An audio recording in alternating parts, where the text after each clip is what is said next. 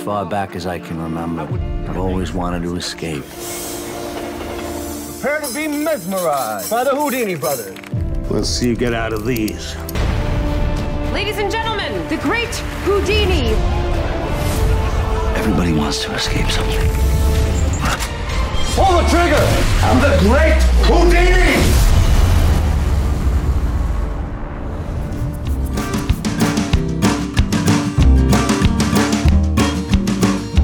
That was Adrian Brody playing Harry Houdini in the 2014 Houdini television miniseries, written by today's guest, Nicholas Meyer. Hello, and welcome to episode 112 of the Occasional Film Podcast, the occasional companion podcast to the Fast, Cheap Movie Thoughts blog. I'm the blog's editor, John Gaspard. In today's episode, writer director Nicholas Meyer sits down with my occasional co host, Jim Cunningham, and me to talk about his work on the Houdini miniseries. We also touch on my favorite Nicholas Meyer film, the Jack the Ripper classic, Time After Time. And we get into Star Trek and Sherlock Holmes as well.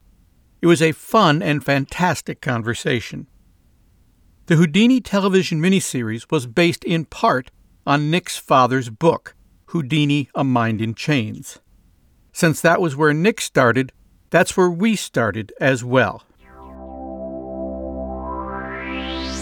Do you remember what it was that caused your dad to write that book? I know something about it. He was interested, his the subjects that kind of absorbed his attention were the sons of passive or absent fathers.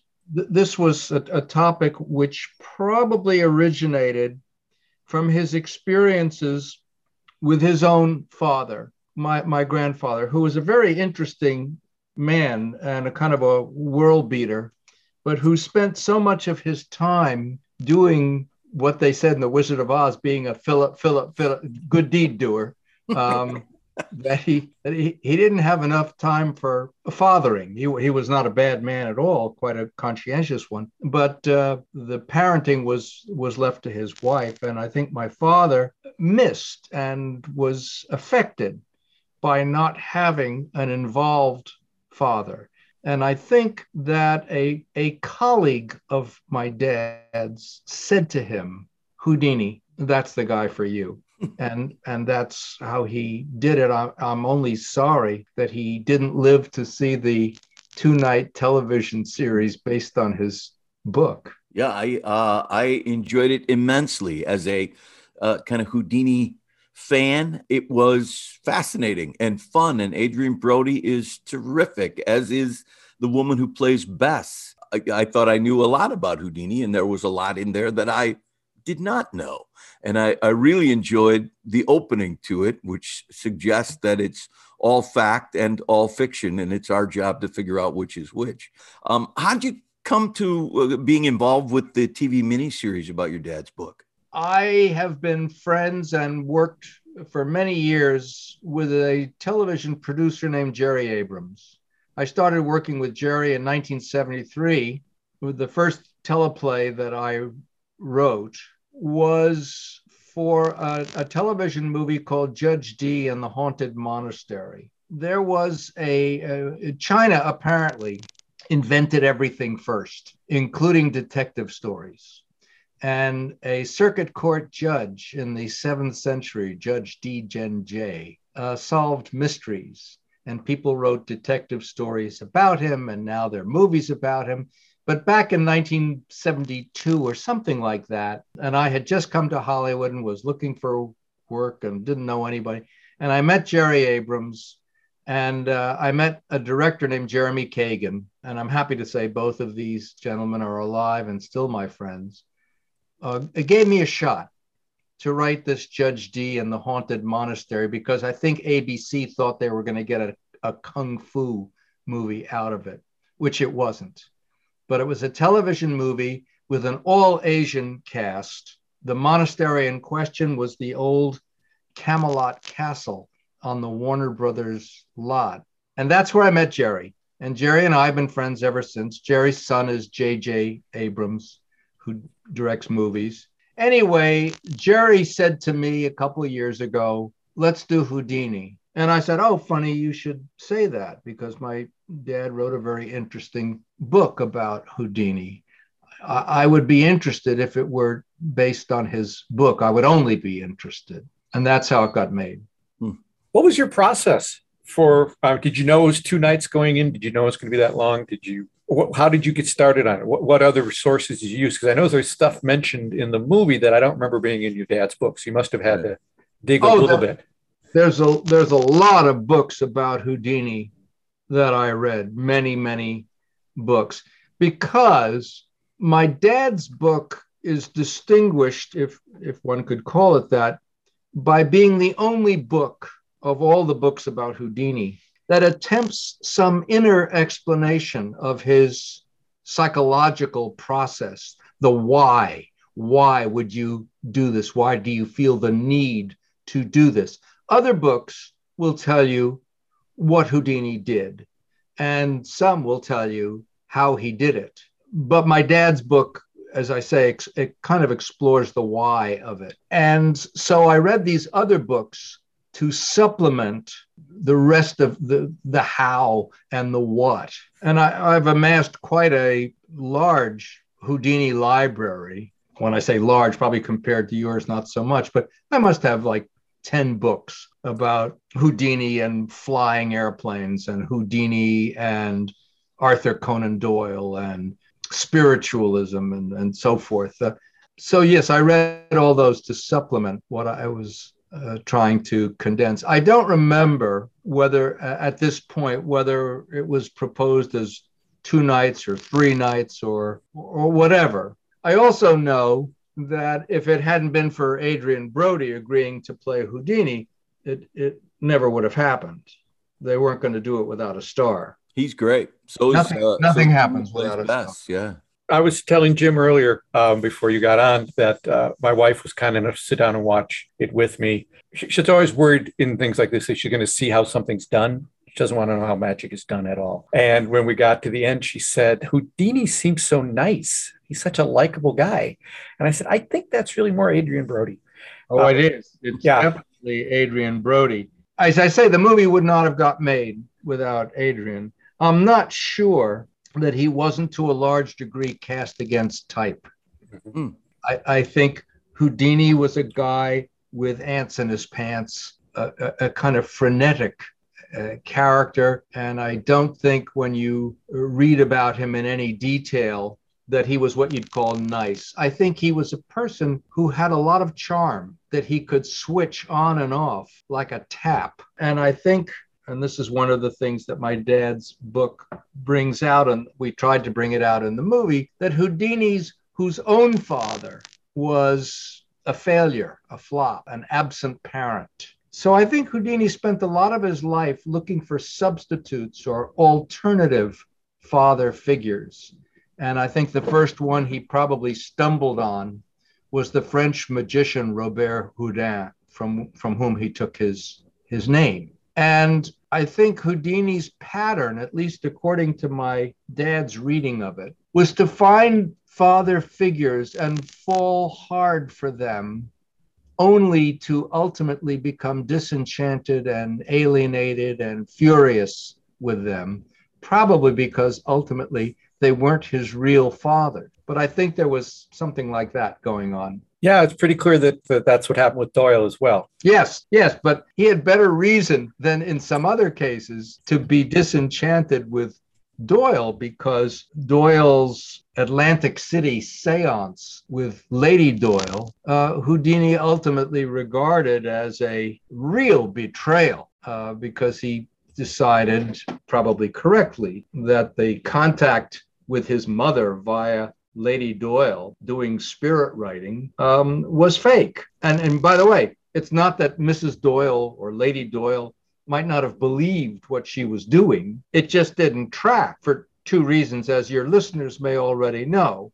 Houdini experienced this, this contact with his mother, and he was as obsessed with her as he was with the fact of an absent father. And he was so overcome when she spoke to him via the spirit writing that it was a couple of days before he realized that his mother didn't speak a word of English and she had communicated via Lady Doyle in English. She only spoke Yiddish. Doyle got around this difficulty by explaining that the medium, in this case, Lady Doyle, uh, worked as a kind of simultaneous translator. And Houdini said, Yeah, but, and this was the second item, it was his birthday. And she never mentioned it. Mm. And she always sent him something on his birthday. And he then denounced Doyle and Lady Doyle as, quote, menaces to mankind. Oh, boy. End quote.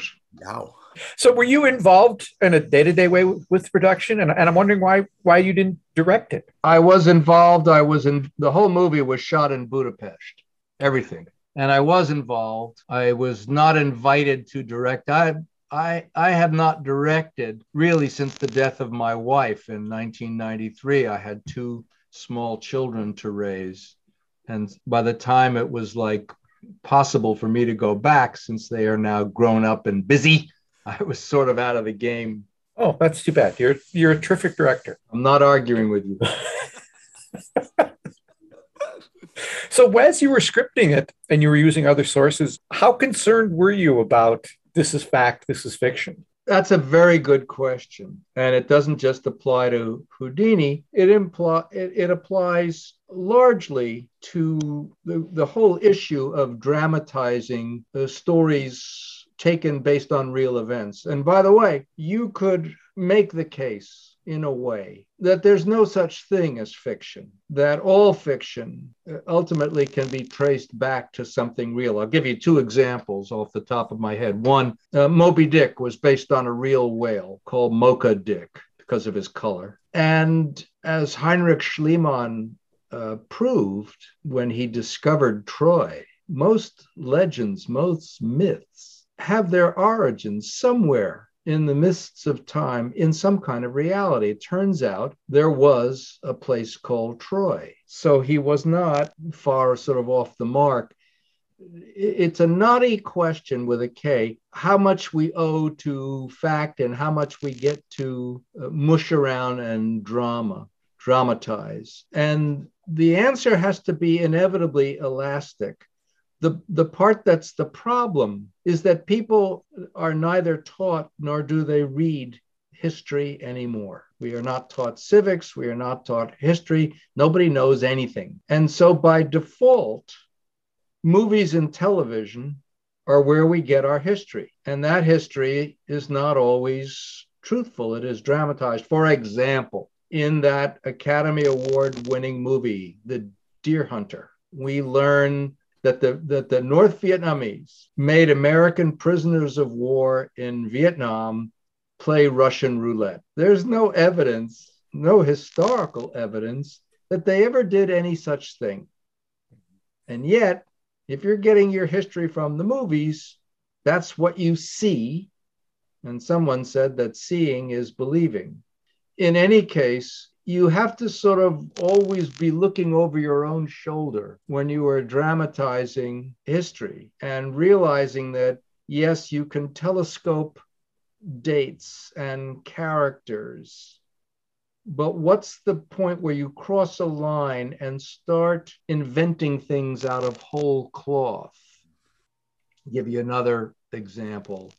Was Richard III really the monster that Shakespeare portrays.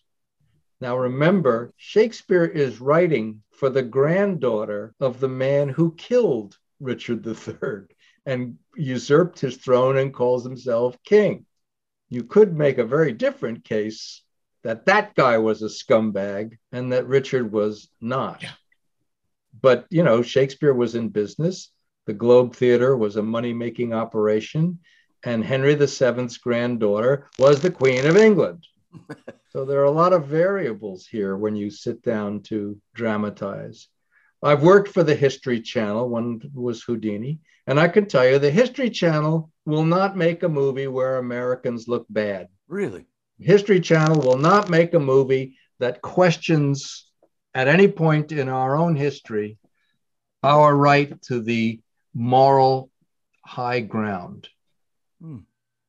It's a point of view, and they have a demographic. Yeah. And Americans don't want to be shown any of their own flaws yeah. or asked to think about them. Well, who does?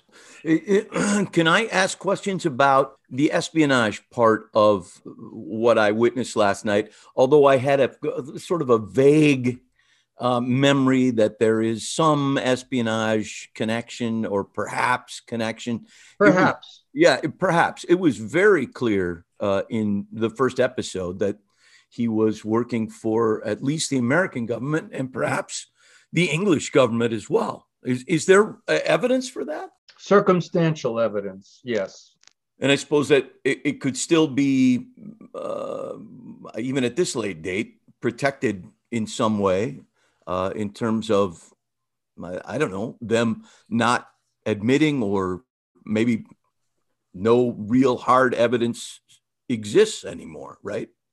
I'm more inclined to think that no real hard evidence exists, although we all know that, you know, somebody said truth is the daughter of time, but a lot of evidence has, uh, for a lot of things, not merely in this country, but also England, has been redacted and eliminated and, and buried.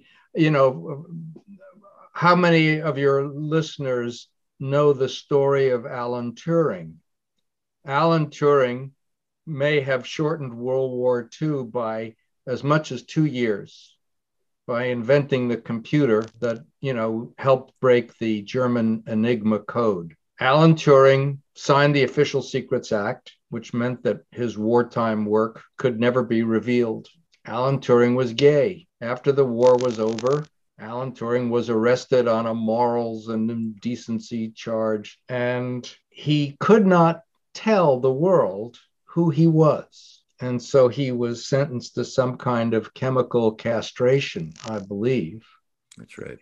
And he killed himself. And all of this remained a secret for the next 55 years before the world, you know, learned. And suddenly there was a play called Breaking the Code. And then there was the Enigma novel by Robert Harris. And then there was uh, the movie, which is very inaccurate and very troublesome to me, The Imitation Game. Because in The Imitation Game, the first thing he does when he's arrested is tell the cop who he is, and the cop believes him. Where the crushing irony, as well as inaccuracy, is that there's no way he was allowed to tell. That was the price you pay when you sign the Official Secrets Act. So that that movie kind of bugged me. Whereas, for example, Enigma, which I think is one of my favorite movies, uh, doesn't bug me at all because it doesn't call him Alan Turing, and therefore he's not gay, and it's a different story entirely, spun out of, inspired by, but not pretending to be Alan Turing. Well, now I'm going to have to watch that movie because I don't think I've seen it. You never saw Enigma? I don't believe I I, I saw Enigma. Of course, the only it's the only movie produced by Mick Jagger and Lorne Michaels, written by Tom Stoppard, Kate Winslet, Dougray Scott, Jeremy Northam. Anyway, it's a fantastic. It's a fantastic movie, but you have to watch it like five times in order to understand everything that's going on because Tom Stoppard is not going to make it easy. Is uh, just a quick sidelight here. I remember reading somewhere that uh, Mick Jagger was a possible first choice for uh, Time After Time? Yeah, Jack the Ripper. Okay, interesting. I I prefer the choice you came up with, but that's... well, when they Warner Brothers, who was trying to sort of figure out how to make this movie quote commercial, they were so surprised when it was a hit. They they suggested Mick Jagger as Jack the Ripper, and uh, he was in L.A. at the time touring. And I I really didn't understand the politics of not just filmmaking, but you know, sort of office politics generally. And my first reply was no. You know, you might believe him as the Ripper, but you'd never believe him, or I didn't think you would believe him as a Harley Street surgeon. And they said, You mean you won't even meet him? And that's when I said, Oh, okay, I get it. I have to agree to meet, you know, so I met him. And then I said, Fellas, I still don't you know think this can work and so we went on to david warner i think that was the first film i uh, became aware of david warner and of course it colored my opinion of David Warner for everything I've seen him in since, including him as Bob Cratchit in uh, a version of a Christmas Carol. I kept thinking to myself, don't turn your back on him. He's a killer. He's a stone cold killer because of time after time, which is still one of my favorite movies. Oh, thank you so much. We promise not to geek out too much, but I have no, to tell you good. that the the hotel room scene between him and Anne McDowell, I still pull up once or twice here to look at. Who is it? Your breakfast, sir. Bless my soul. May I come in? Certainly, certainly. You were literally the last person on earth I expected to see. You've given me quite a turn. Though now I think of it, there was no way of preventing the machine from returning. I haven't the key. No. And you managed to find the nerve after all. After I'd tested your machine for you. And how did you manage to track me down once you'd got here? That was brilliant. We must add detective to your list of accomplishments. Your regular Sherlock Holmes. I'm not here to engage in idle banter with you, Stevenson. You've used me. And you've used my machine to escape the ends I of justice. I must congratulate you on that device. I confess that at dinner the other century, I thought you'd lost your wits. But fate intervened and forced me to ascertain for myself that you are truly the Columbus of a new age. The dawn of time travel. I salute you. I'm obliged to take you back to face the consequences of your acts. you can't be serious. You're so Victorian. Now, take me back. How do you propose to do that? By force? Be reasonable, John. We don't belong here. We violated. We don't belong here. On the contrary, Herbert. presents a special documentary. I belong here completely and utterly. I'm home. They're both so, so good in that scene. They are, that they are. I think you mentioned in your memoir in passing that when you did 7% solution, there was some back and forth with the Doyle estate. We, Jim and I have a friend, Jeff Hatcher, who wrote the screenplay for Mr. Holmes, which was based on a book, which uh, once the movie came out did run into some issues with the Doyle estate because the writer had taken some characteristics of Holmes from later books which weren't. It's all it's all bullshit. All that is bullshit. The the the Doyle estate which was once the richest literary estate in the world, was run into the ground by his descendants and their in laws. And they don't care anything about Sherlock Holmes. All they care about is money. And what they try to do is to stick up movie companies and book companies and say, you've got to pay. And back when Holmes legitimately fell into copyright, which is when I wrote the 7% solution, yes, I had to pay and I understood that. I mean, I didn't understand it when I wrote the book because I was a kid, but I understood it when it was explained to me. What since happened is they continue, even though he's out of copyright, to try to pretend that he is or that one or two stories are, et cetera, et cetera, et cetera. My friend, Les Klinger, who is a business manager, but also happens to be a lawyer and a Holmes enthusiast, took the estate to court and won. He broke that bullshit stranglehold that they were trying to exercise on anybody who wanted to write or create or make a movie about Holmes. Now, it's also true that big companies like Warner Brothers or Paramount or something, if they make a Sherlock Holmes movie and the Doyle estate come sniveling to their door find it cheaper to say, here's $10,000, go away, than it is to bother to do what Les did, which was take him to court. It's just, it's blackmail. It's, you've all seen The Godfather, you know, give me a little something to wet my beak, uh, is what this is all about. I have nothing good to say about them. And what they did with Mr. Holmes, your, your friend's movie, was they waited until the movie was about to come out before they hit him. Yeah. Um, Jim, I should mention, you probably don't know this, that, uh, and this is the truth. The man we're talking to is the man for whom the thing at the beginning of a DVD that says the, the opinions expressed here are not those of this company He's the reason that's on DVDs. Is that right? Yes, I will explain because I'm very proud of it. I've made a couple of contributions to civilization. One of them is the movie The Day After, it's my Yes. nuclear war movie. And the other is this little sign. And it, it happened when they were preparing the DVD release of Star Trek II The Wrath of Khan.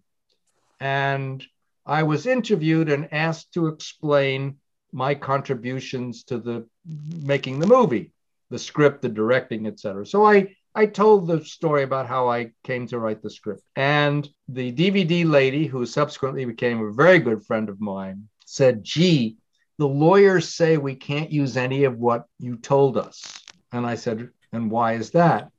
And they said Paramount was worried about getting in trouble with the Writers Guild because you were not credited as the author and you wrote this sort of under the table, the script. And I said, Well, why don't you just take me out of the whole DVD? Because if I can't tell the truth about it, I don't want to be in it. And she said, That's what I hoped you would say. Now I've got some ammo. So she went back and she came back and she said, Okay, here's the deal. And the deal now applies to every studio. The opinions expressed in this interview are not those of Paramount Pictures, its employees or affiliates, whatever. What this does is it stops those interviews from being bullshit puff pieces and allows them to become oral histories.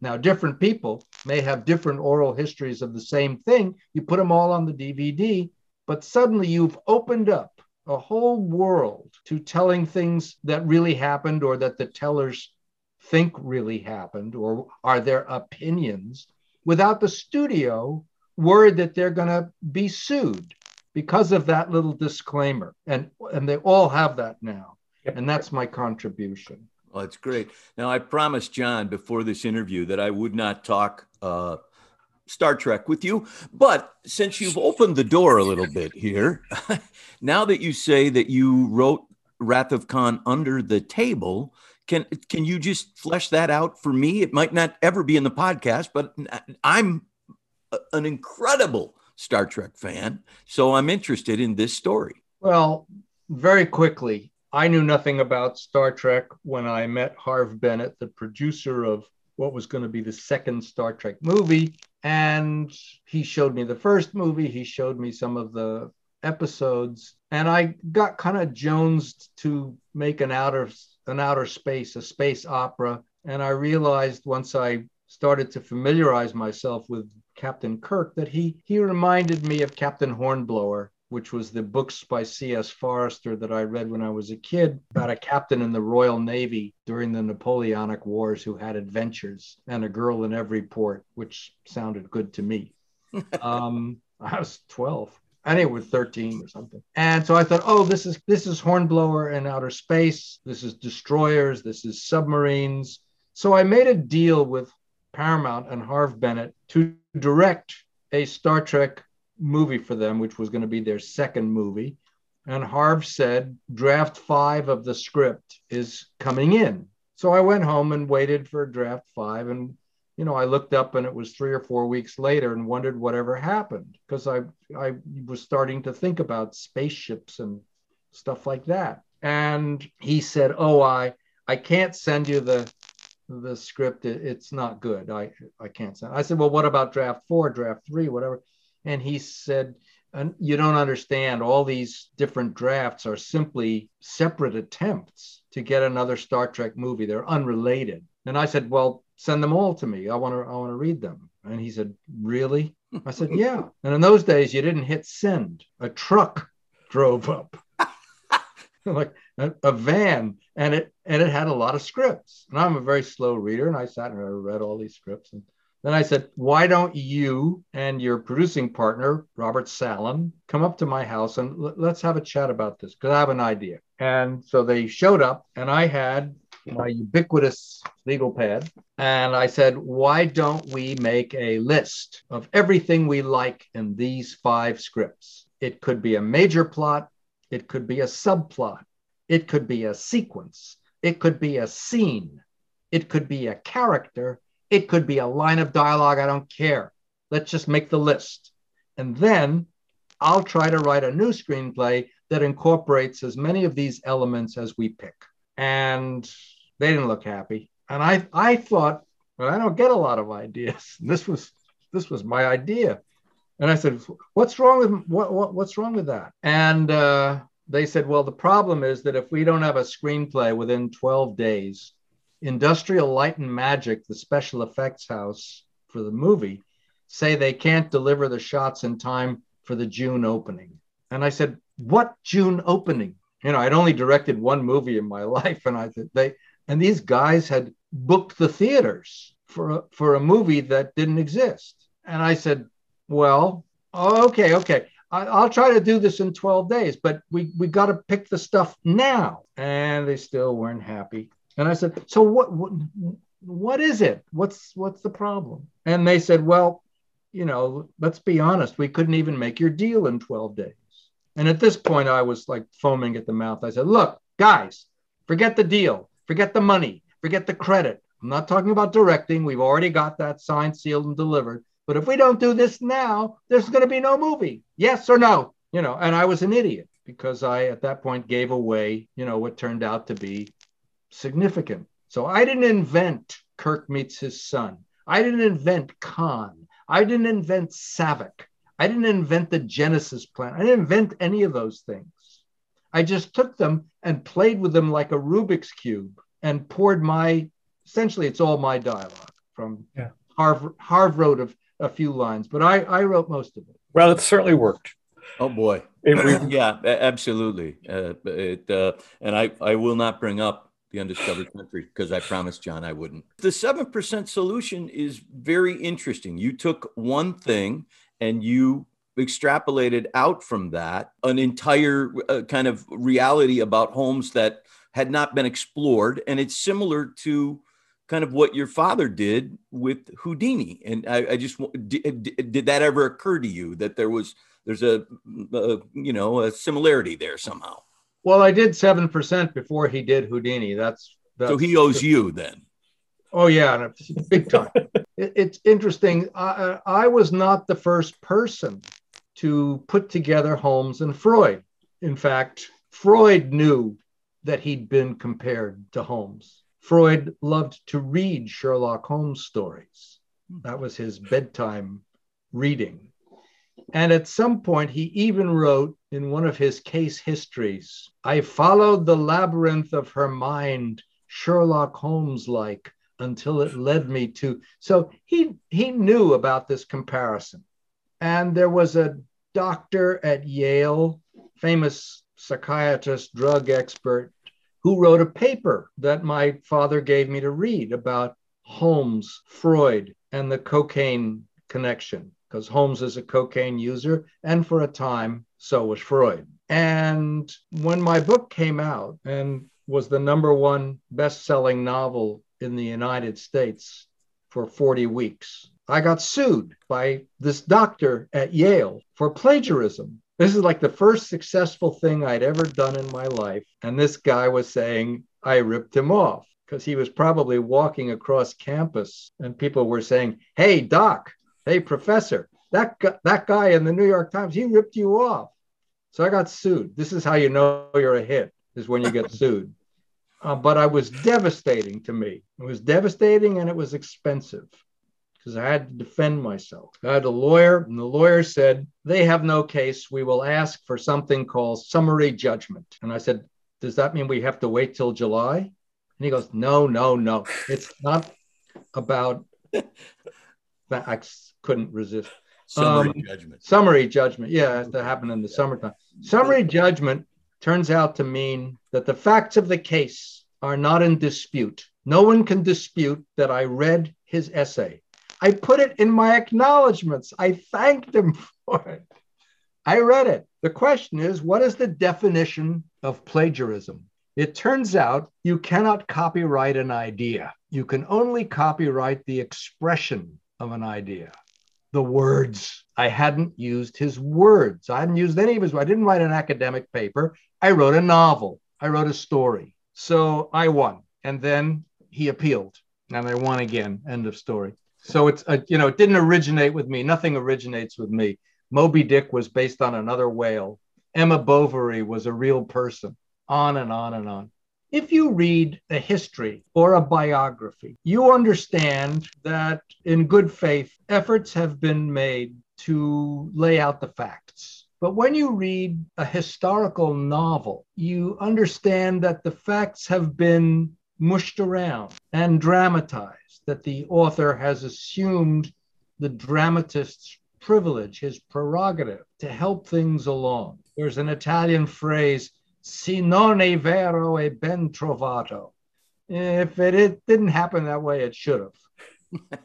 uh, give you another example. Queen Elizabeth I and her cousin and rival, Mary Queen of Scots, whom Elizabeth subsequently had beheaded, never met. In real life, they never met. But of all the 4,622 movies, plays, operas, novellas, ballets, whatever, they always meet. Yeah. Because it ain't cool if they don't meet. Right. It's a better story. Yeah. It's a better story.